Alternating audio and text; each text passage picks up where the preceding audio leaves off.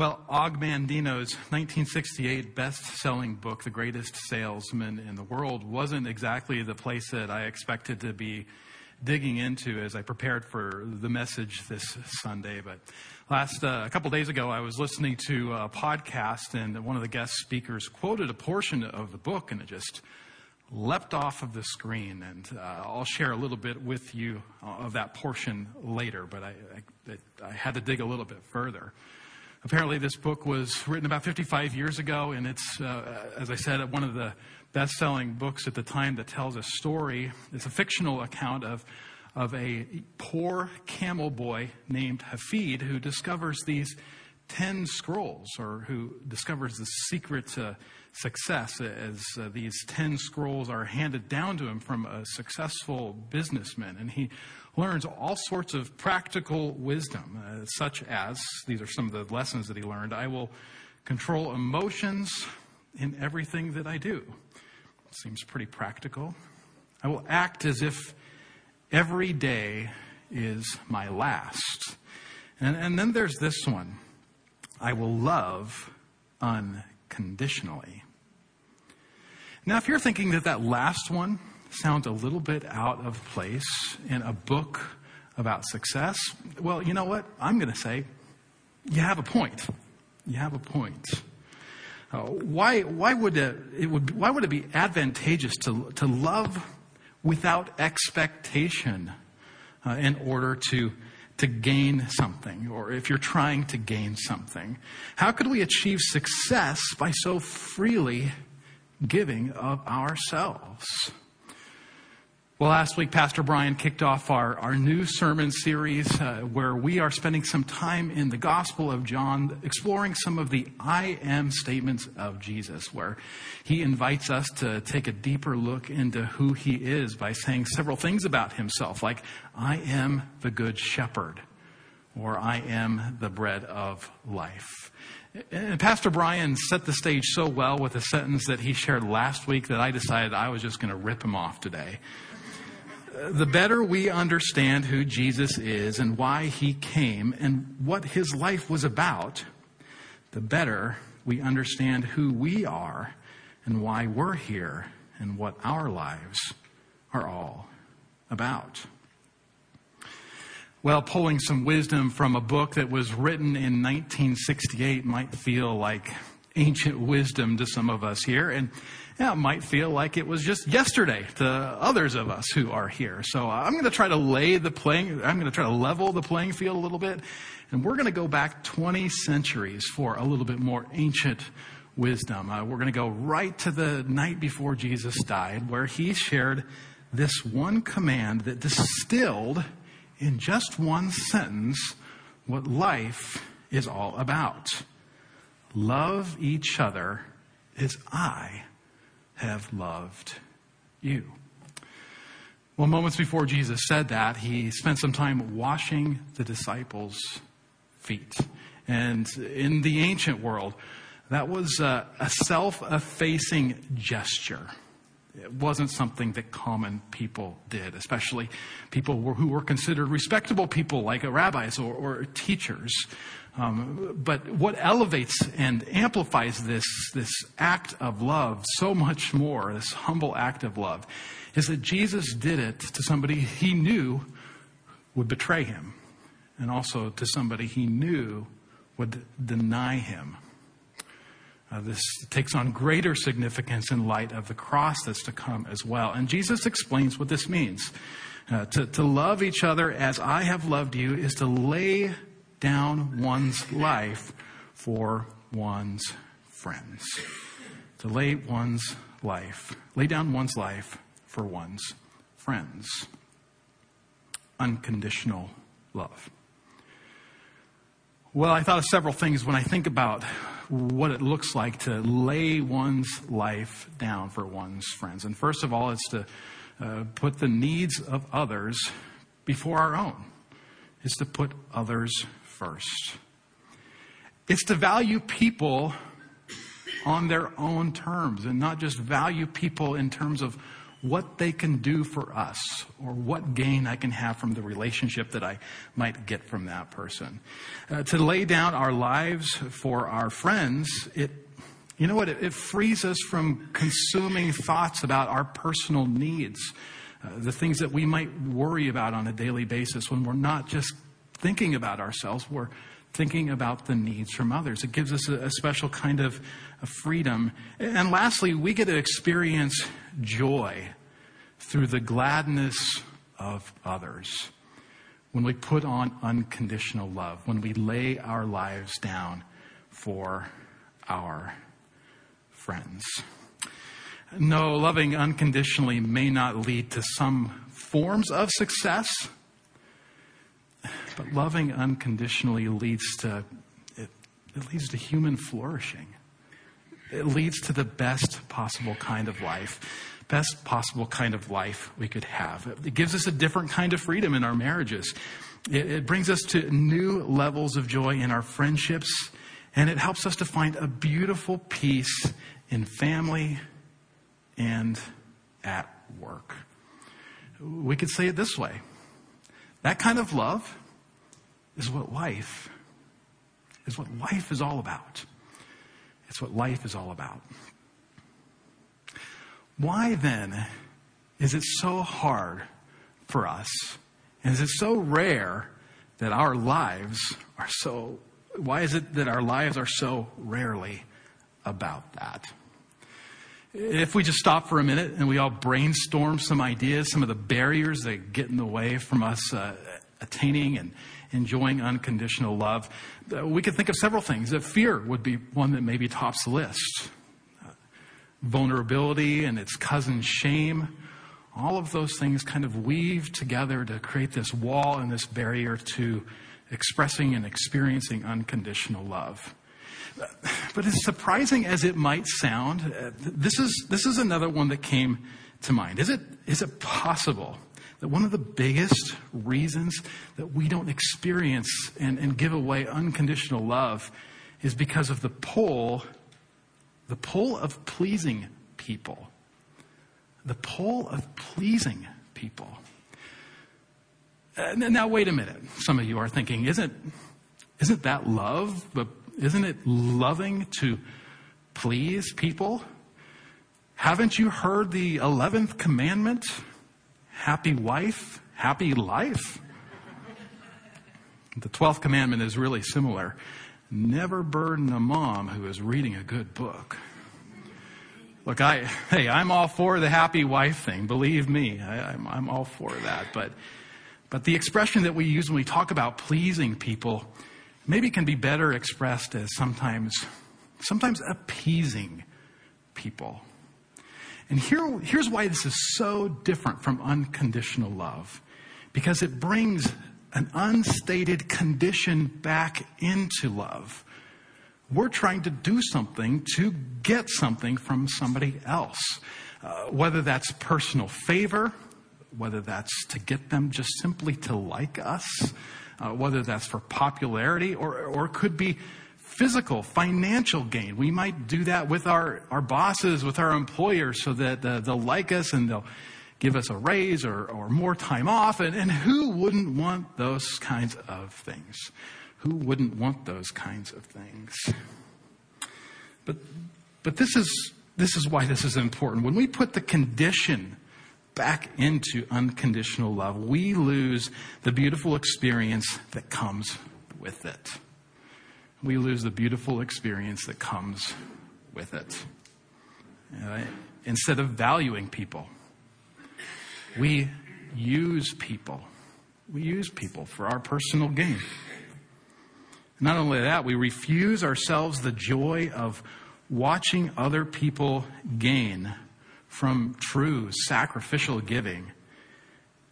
And you know what? We become entrapped by our own personal needs and, and by the fear that we're not going to get a return from the love that we get back or, or even the shame of rejection. Conditional love is stifling. And conditional love, it, it can be painful. It can be painful too. That's why what we're going to talk about today is so important. When people pleasing threatens to prevent us from enjoying love as it was meant to be, how can we grow? How can we grow in the kind of love that gives us life? That's the question that I want to explore with you today. And to do that, we're going to rewind again back 20 centuries to that night before Jesus died. And we're going to go on a journey with Jesus and, and to learn from him in the Gospel of John in chapter 15. Now, we're going to post those verses here on the screen. Uh, um, but today, especially, I would encourage you, if you have a Bible with you, to open that Bible up to John chapter 15. We have Bibles in the back and that bookshelf. You can grab one, even take it home with you, or just open up your smartphone and Google John chapter 15 to make it really easy on yourself. Because the text that we're dealing with today, it's a, it's a little, it's a little bit more to, to swallow. That's not a good word. It's a little bit more to digest. We'll use that word instead. So we really want you to, we want you to be able to follow along with some of the ideas here. Well, I imagine that that uh, walk from the upper room that night must have felt strangely quiet. The meal wasn't like so many of the other meals that the disciples had experienced with Jesus. Usually there was a special guest involved, but uh, they knew that this one was set apart and this one was important because it was just Jesus and them. And then it started out with that whole foot washing thing that caught everybody off by surprise. Jesus said something to Peter about, about denying him. Could that could that be true? And then, Judas. Judas got up and he, he left the room. And, and some of the disciples, they were saying, well, oh, he, he must be going uh, to get some, some, some food to prepare for the festivities. And other people were saying, no, he must have got up to get up and to give to the poor. But they left that room before Judas came back. And, and chances are some of them were starting to have questions. As they walked away, Jesus was telling him about the Holy Spirit. The Holy Spirit would be sent to help them. And then he said something about him going to the Father. Was Jesus going to leave them? It must have been pretty silent that night. Uh, now, we don't know exactly where the, this upper room was at in Jerusalem, but chances are uh, when they walked from that upper room to the garden, they, they walked by the temple, which would have been really prominent. And perhaps Jesus broke the silence of that moment by pointing up to the temple, where one historian tells us there was a giant relief of a vine emblazoned on its side. They would have, they would have seen it clearly. Perhaps he pointed to that when he said what we're about to read next in John chapter 15.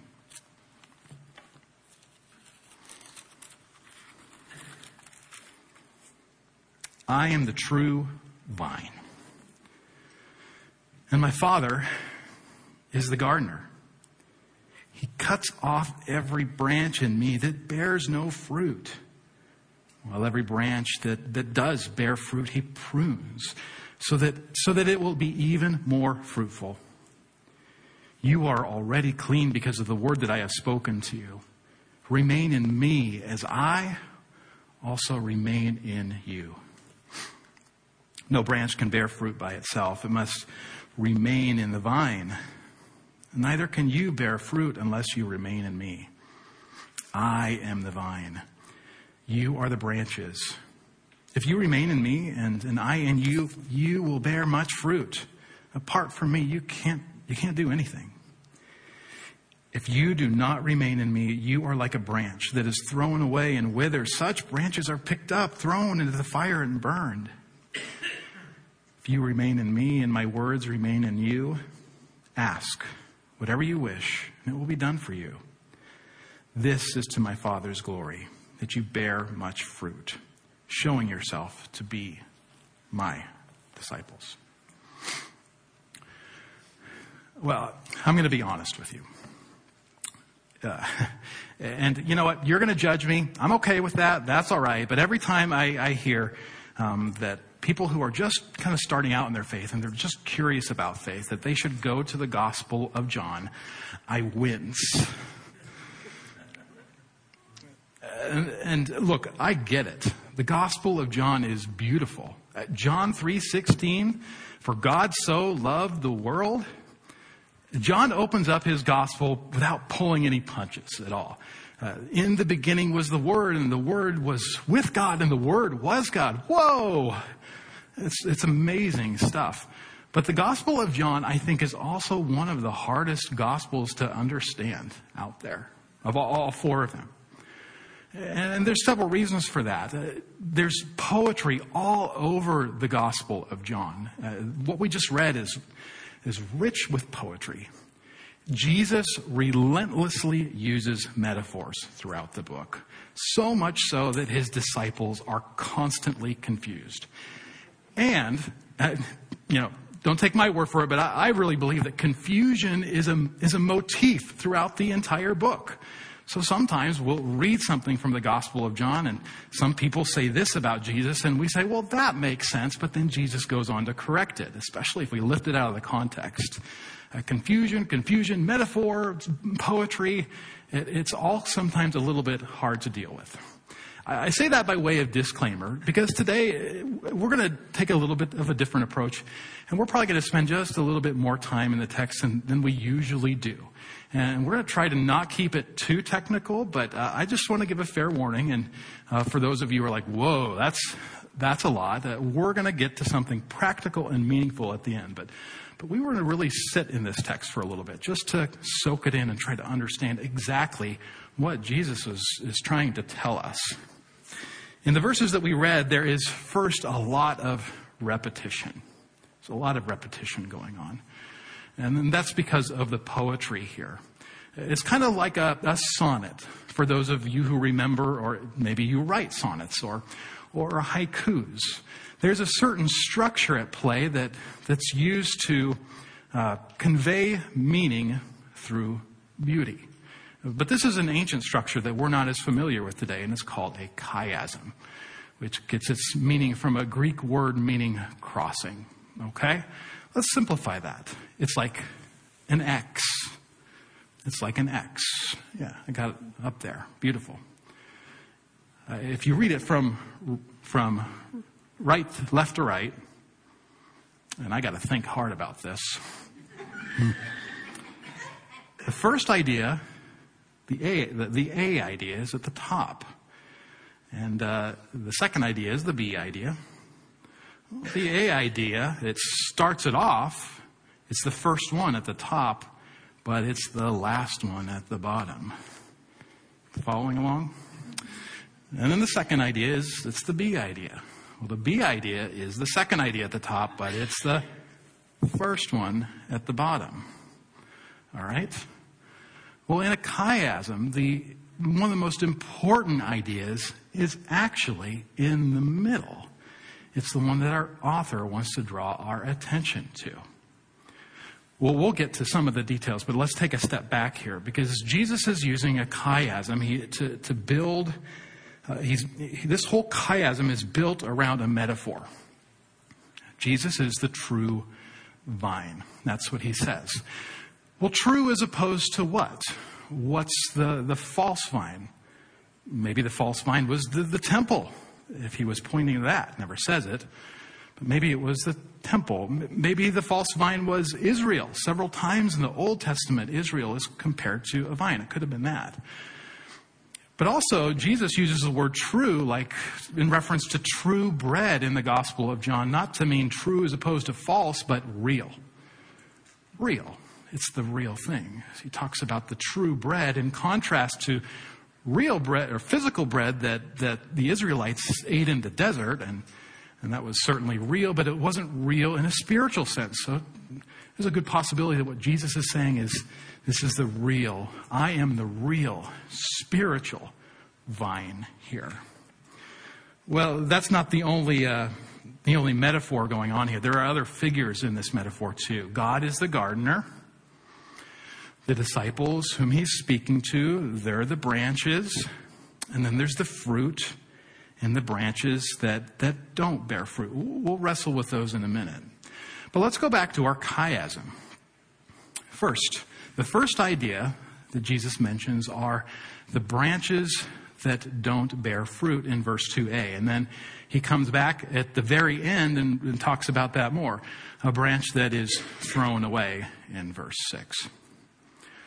Well, the second idea, the, the B idea, is are branches that bear fruit. Those branches that bear some fruit, even a little bit of fruit, Jesus says, will be pruned so that they can bear more fruit. In other words, simply, the branches that bear some fruit will bear more fruit. And then he comes back to that, that idea in the second to last part.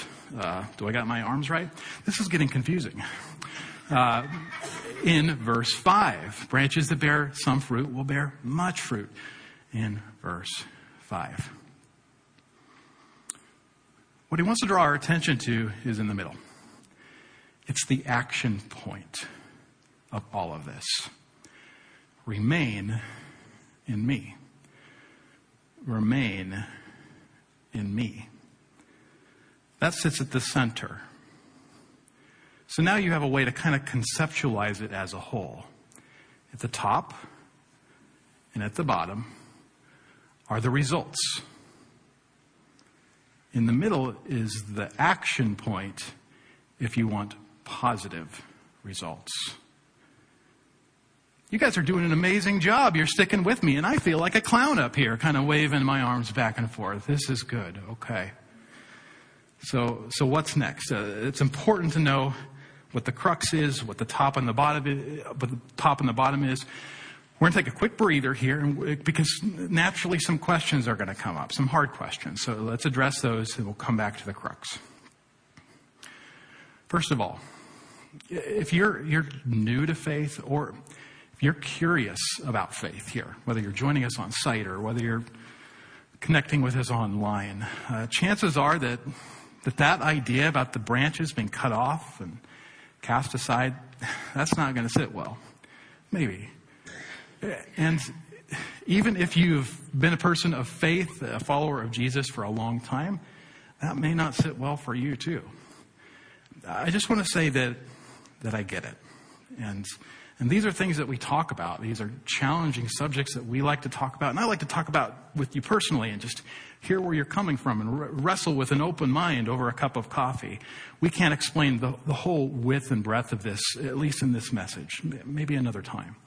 Um, but here's a couple points. Number one, if it doesn't sit well, it, it wasn't meant to sit well, for one thing. But we also have to clarify who this is talking about in the context. And it's actually talking about someone, not someone, but a, a kind of person that's very specific. It's not talking about everybody. It's not, doesn't conceive every, uh, the whole world in mind. It conceives a specific kind of person that walked with Jesus and then intentionally, clearly, definitively turned away. That's who it's talking about there. And you can't have, you can't mention those kind of ideas without having one person in mind in particular in this context, and that's Judas, the one that was missing from the scene. Judas casts a shadow over this entire passage. That's, that's Judas here, okay? There's another person here that's going to cause some trouble. He's there, and that's Peter. And Peter's going to deny him three times. And here's the point Peter's destiny is different. There are Judas's, there are Peter's, and there's a difference. Peter's story does not end in failure, and no one else's story has to end in failure either. Second question that's going to come up is the fruit. What is it about the fruit? I feel like I'm telling a Seinfeld joke or something like that. Uh, the fruit, what is that referring to? Some people might say that the fruit is talking about adding more people to uh, inviting more people to become Jesus followers. And that's entirely possible, but when we read through the context and we look at the whole scope of things, that's probably not the likeliest option. Could he be referring to character? Like uh, the fruit of the Spirit love, joy, peace, patience, kindness, gentleness, goodness, self control. Uh, that might get us a little bit closer, but You know, as complex as John is, he doesn't like lists. He likes to focus in on just one or two things. And in the very next passage, it talks about that unconditional love that we were talking about in the beginning, that, that command to love people as I have loved you. So chances are, what the fruit is, is unconditional love. You're doing a great job. Exposition can get really heavy, so we just got a little bit more and we're going to turn the corner, okay? We're going to talk about the crux.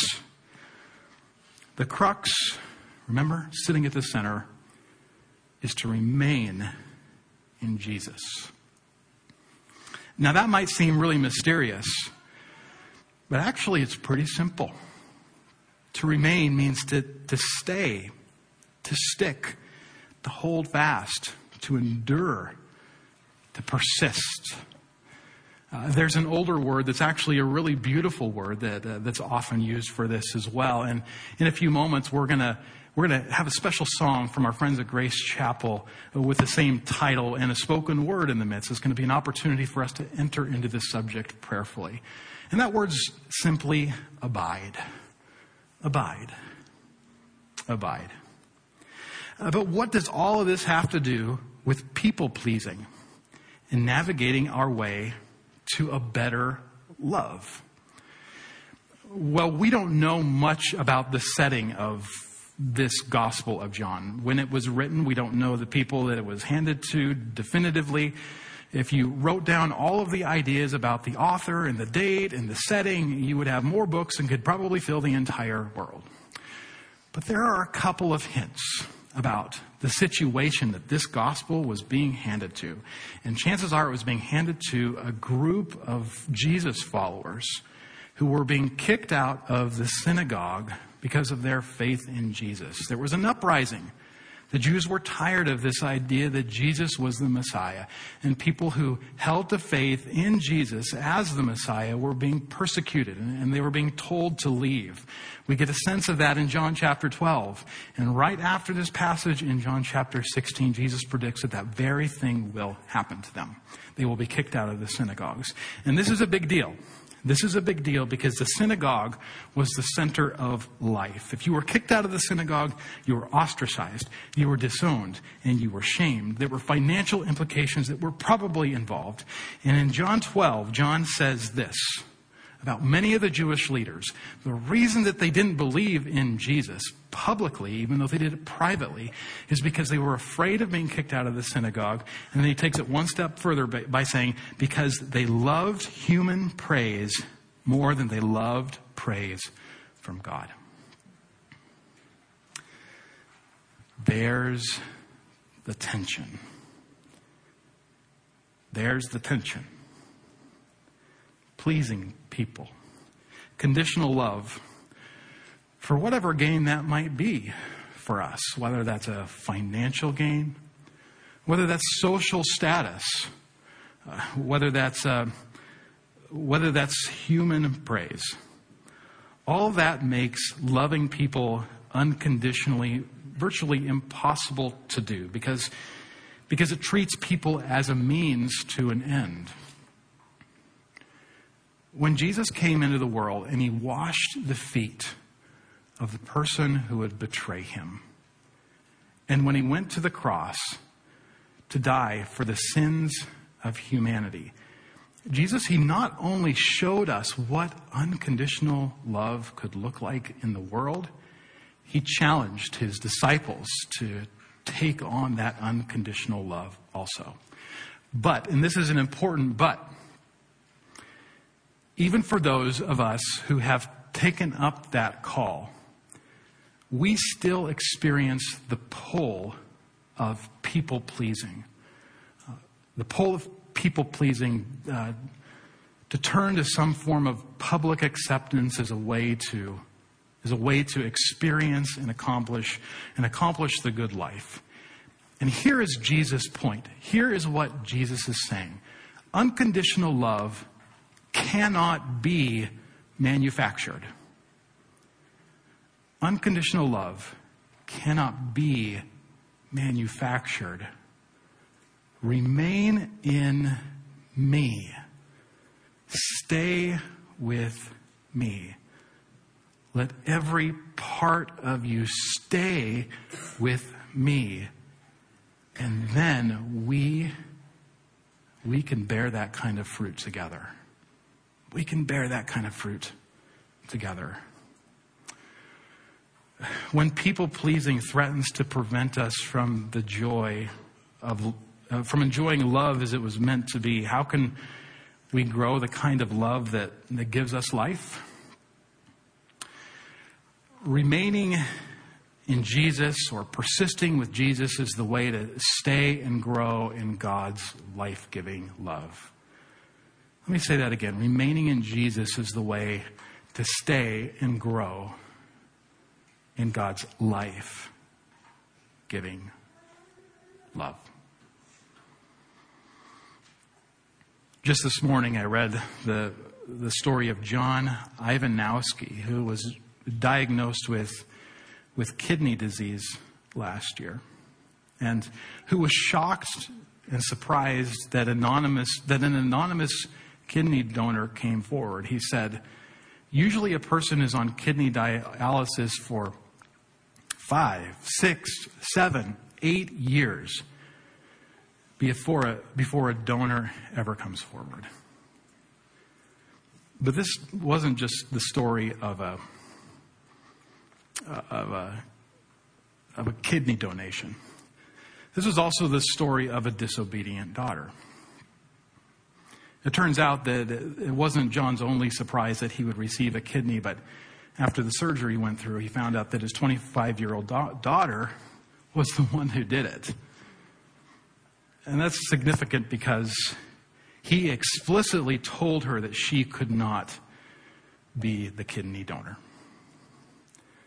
But she said to herself, I don't care. I am not going to let him live this way. And when he found out, he was, he was, he was shocked. He cried, but he was grateful. He was grateful.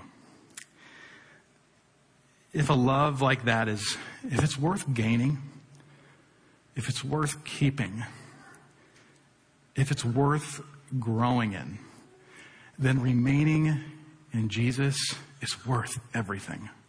It's worth everything. So, what about you? What about you? In what relationships do you feel trapped by conditional love instead of the better kind of love? And what parts of you are hesitant to let Jesus into those relationships to bring life, freedom, and healing? Could remaining in Jesus um, at work renew a relationship that has turned sour? Could remaining in Jesus um, give you new, new eyes on a friendship that has mostly been transactional, that has mostly been about what you could get from them and what they can get from you? Or could remaining in Jesus even take us a step further as we get out of the morning and make, get up from the morning and make a decision to invite Jesus into our day, to see him throughout our day. Could that be, could that open up our heart and our eyes to, to the depth of God's love and how much God loves us? Uh, last week, Pastor Brian, he, he opened up the series, uh, he talked in his, his message on the Good Shepherd about how we are like sheep, and in so many ways, we, we are like sheep. We're desperate. We're dependent on leadership. We, we need a leader, and, and sometimes we're kind of foolish. Uh, but that, of course, that is a metaphor. And, and, I want to remind you of that as I close this passage. Um, and as, as I close this message and we turn just for just a moment to that book, The Greatest Salesman in the World, where uh, Hafid discovers a, a special scroll. Um, and before we go to this uh, special presentation from Grace Chapel, I want to remind you of that because, because yes, much like we are much like sheep. But as we as we remain, and as perhaps some of us persist, and some of us persist maybe even for the very first time, I'm going to invite you as I read this to put aside your inner sheep and to channel your inner lion. I will persist until I succeed. In the Orient, young bulls are tested for the fight arena in a certain manner. Each is brought to the ring and allowed to attack a picador who pricks them with a lance. The bravery of each bull is then rated with care according to the number of times he demonstrates his willingness to charge in spite of the sting of the blade. Henceforth, I will recognize that each day I am tested by life in a like manner. If I persist, I will continue to try. If I continue to charge forward, I will succeed. I will persist until I succeed. I was not delivered unto this world in defeat, nor does failure course through my veins. I am not a sheep waiting to be prodded by my shepherd. I am a lion, and I refuse to talk, to walk, to sleep with the sheep.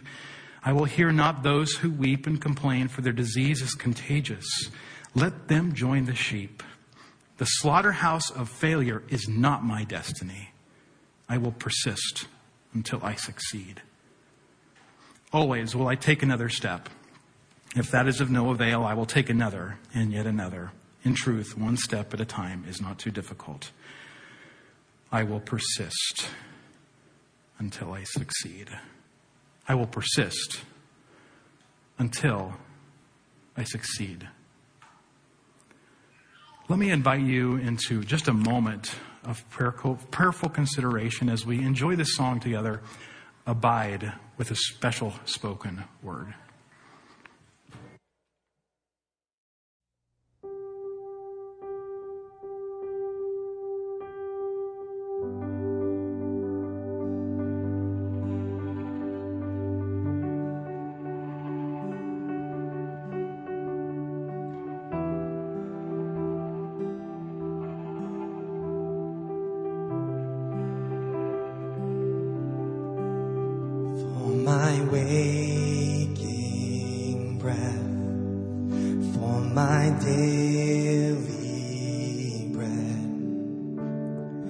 I depend on you.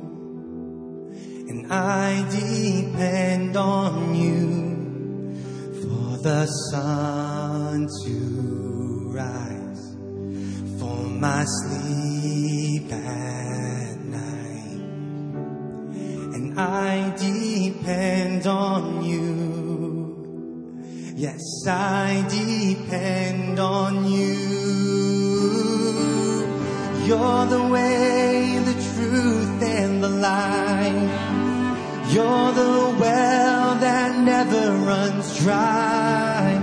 I'm the branch and you are the vine. Draw me close and teach me to abide. Be my strength, my song in the night. Be my all, my treasure, my pride.